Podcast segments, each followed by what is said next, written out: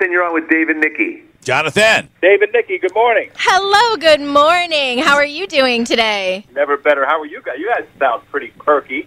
well, you know, we've been at it a while. We've had a lot more coffee than anybody. Yeah, yeah. That's why. Exactly. I don't know. I'm on my third cup. I'm usually a two cup guy, so I'm amped as well. Go, go, go, go. You're out east, right? Yeah. No, no. I'm in uh, L.A. today. The reason why we asked about, you know, the East Coast is uh, Nikki and I were both talking about living in Maine. Yeah. Do you currently live in Maine or did you live in Maine? We lived in Maine. We have a house there, and we're all headed up there for the summer and for holidays and all the above. But it was, it's really God's country up there. Oh, yeah. Uh, It, it's lovely. Yeah, what did you reference, Nikki, about a place up there that you have to go to? Well, you have to, if you haven't yet, you have to visit the Thomaston Prison Store. I always tell people they have to go there, especially if they're Oh, I looking know. for The furniture. crafts in there are the crafts are astounding in there, aren't they? Oh my gosh, it's such a great place. I love it so much. Every time I go out east, I make sure to go there because I have family. My, my parents are both born and raised there, so I have family throughout the entire state. So, yeah, that is like one stop that oh. I absolutely have to make. I know. I go anytime I go north of Rockland. I always stop in that store as well. That's that's funny. We're plugging the, the Thomaston prison store. I know. Great.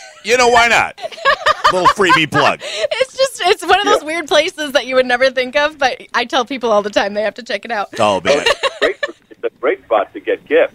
Yes. See, Jonathan, for you, I mean, going back in time, I just think it's so funny to look at the history of how you even got into Star Trek mode at all. And uh, can we talk about that for a second? Because I just think it's great Yeah, that so- you didn't know anything about Star Trek. I sure didn't. I mean, my wonderful wife, Genie Francis, had a poster of uh, William Shatner on her wall as a little girl. She told me when I was auditioning. She said, "You got to find out about this show." So I went. I went to the uh, Blockbuster and signed out some videotapes.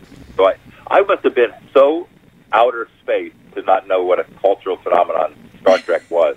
So I, I tried to get the vibe of it, and then I had uh, seven auditions over six weeks. And when I finally was hired, 35 years ago, I guess now, um, it changed my life. Obviously, I mean, we're still talking about it. I'm still blessed to be on the next next generation of shows. I work on Picard now, and I work on Strange New Worlds and on Star Trek Discovery. So it's it's uh, that single job changed my entire trajectory. Yeah. And I'm Well, very. And Riker and Picard were my favorite Star Trek duo of all time. So Come I on. What was. about what about Data? oh, I love Data too. Yeah, I, I would say that right. Next Generation is my favorite Star Trek of all time, including the movies. Like the series was fantastic. You so, are a woman of extremely good taste. Yes, yes. So this is cool that you're actually directing some of the episodes in season two of Star Trek Picard. Which episodes are we looking for? I directed, I think, five and six, so I'll be on in uh, two more weeks. Have you been watching Picard? I just started it, believe it or not, and I'm in love with it. man. It's like a movie. Like it is so good. So good and it's so deep, and it's so great to see Q back, John de Lancie. Oh, yeah. he crushes it. Yes. I'm so excited for all this, I all the episodes I to come. I watched episode two again last night, and he scared the shit out of me when he slapped Picard. oh my god! Talk about the difference between you being in uh, Star Trek anything and then directing. I mean, is this one of your loves? I'm very happy to be working, especially at 70. And it's a, uh, genre that I'm familiar with, and I have a great shorthand with people on, on Picard because Patrick and I worked together for 35 years. Jeri Ryan's on the show, Seven of Nine, who I've known for many, many years, and now de Lancie's back, and Brent Spiner, who played Data, is back on the show, but playing uh, a different character. So I've got three or four people with whom I have a great shorthand. And then having been on, I'm on the fifth season of my fifth season of Discovery, and I have uh, developed uh, sort of a family. I'm like the wacky uncle up there with those guys.